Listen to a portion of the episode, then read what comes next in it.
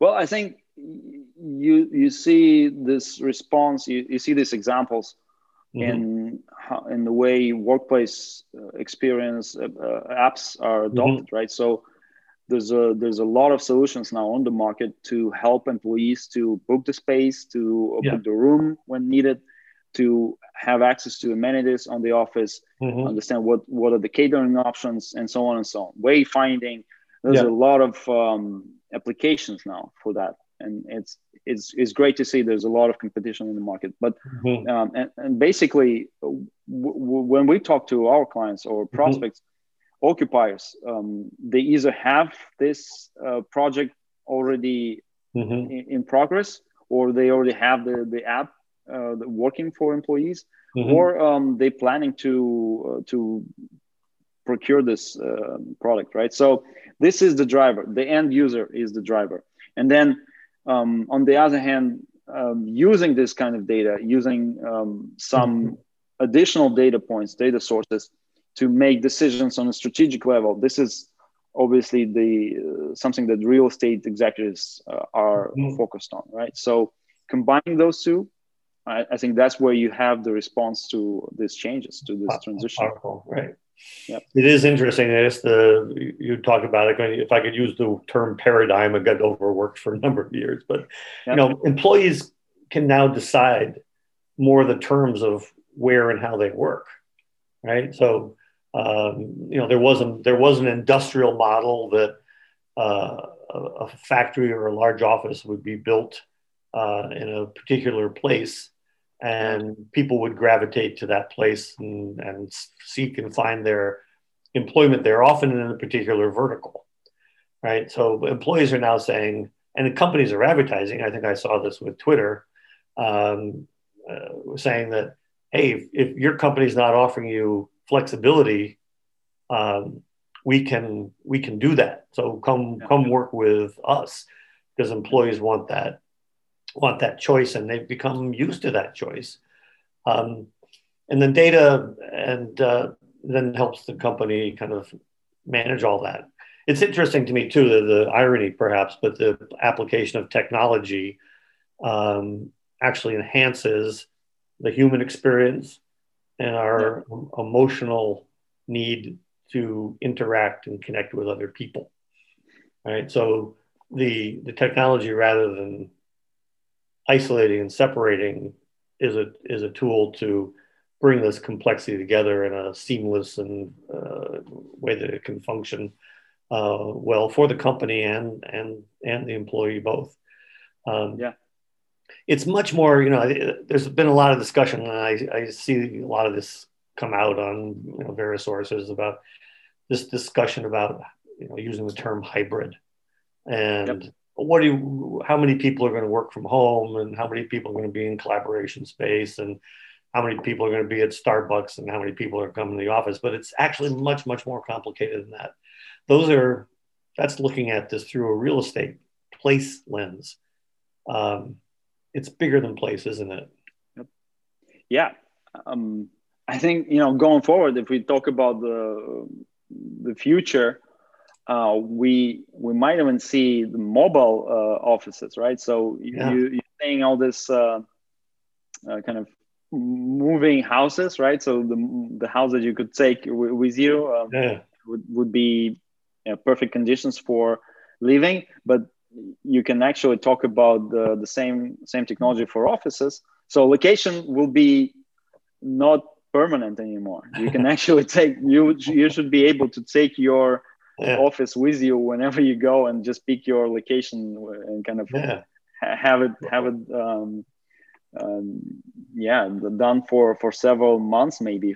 So there's a lot of opportunities, I think, in the future for again using technology to add even more freedom, more flexibility, and more choices. Maybe we could expound on it, explore this a little bit. But there's the famous line from Yogi Berra. He said it's very difficult to do forecasting, he said, especially in the future, right? But it's even difficult to describe today, right? It's so fluid.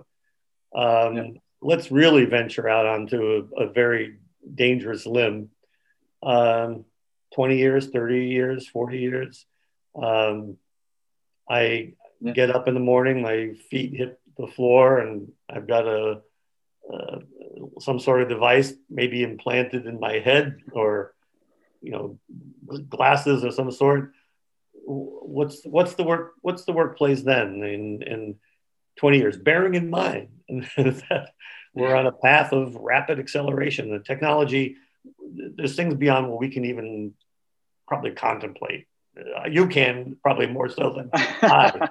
But yeah, it's a very hard task, right? So I think the nuances will be probably very different from what we now can imagine. But in my opinion, one of the maybe key criteria or key benefit that people will get in the workplace of the future, maybe 20 years from now, maybe even 10 years from now, is adaptability. So when you're coming to the building, when you're visiting your office, you should expect the experience that is tailored to you, to your needs now, right? So there's a balance, of course, with but you don't want to give out too much data, right? You still want to have your privacy protected, but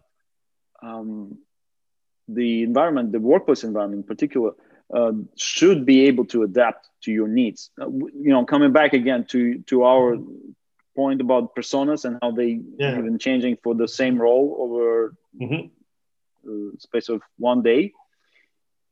When you in the future, when you're coming in and you want to focus on your particular tasks, you work on individual tasks, the environment should actually just adapt itself. You don't have to go over, it should be able to adapt itself. And same for teamwork and so on. So I think there will be a mix of virtual and physical, of course, right? So digital environment sort of where you can probably use the virtual tools, virtual collaboration, without even acknowledging that it is different from physical world, right? So this is another, I think, some advancement there. But I think for me the key word is adaptability and flexibility. Of course, we're already on the way there. So and of course it's the flexible and the adaptable that survive.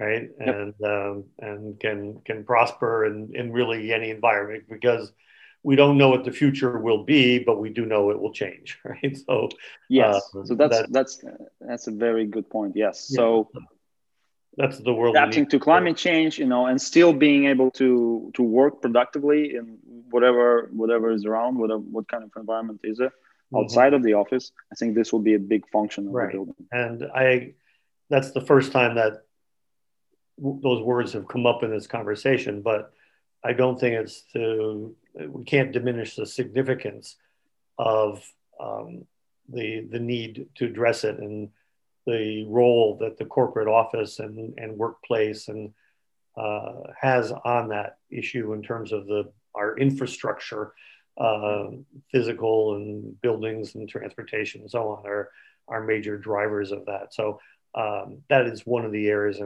around which I think flexibility is a new imperative, and becomes even more clear on that every day. So anyway, now that we have tackled the future, probably would be a good place to end the conversation, though we could certainly continue for a long time. But kind of any last words you'd like to share with us before we part company today? I think so. This was a perfect point that you just brought up: sustainability and climate change, and the connection, and the contribution that we can make by making real estate more efficient, making buildings better for the workplace goals, but also for the world. Yeah, this is our mission really at Basking. All our founders. We came together for this particular goal to make buildings better in terms of sustainability, office buildings in particular. So we actually started with energy efficiency first. Sure. So using occupancy data to improve the energy consumption of the building.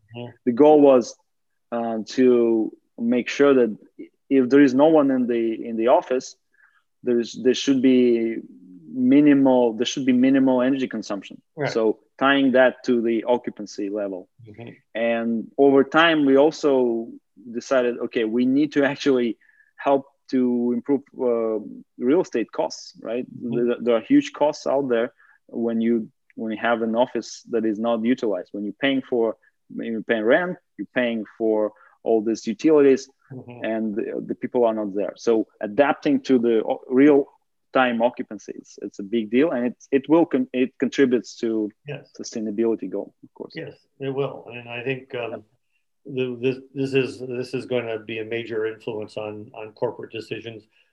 Customers demanding it, employees demanding it, compliance and reporting. These are things that are now appear in annual reports.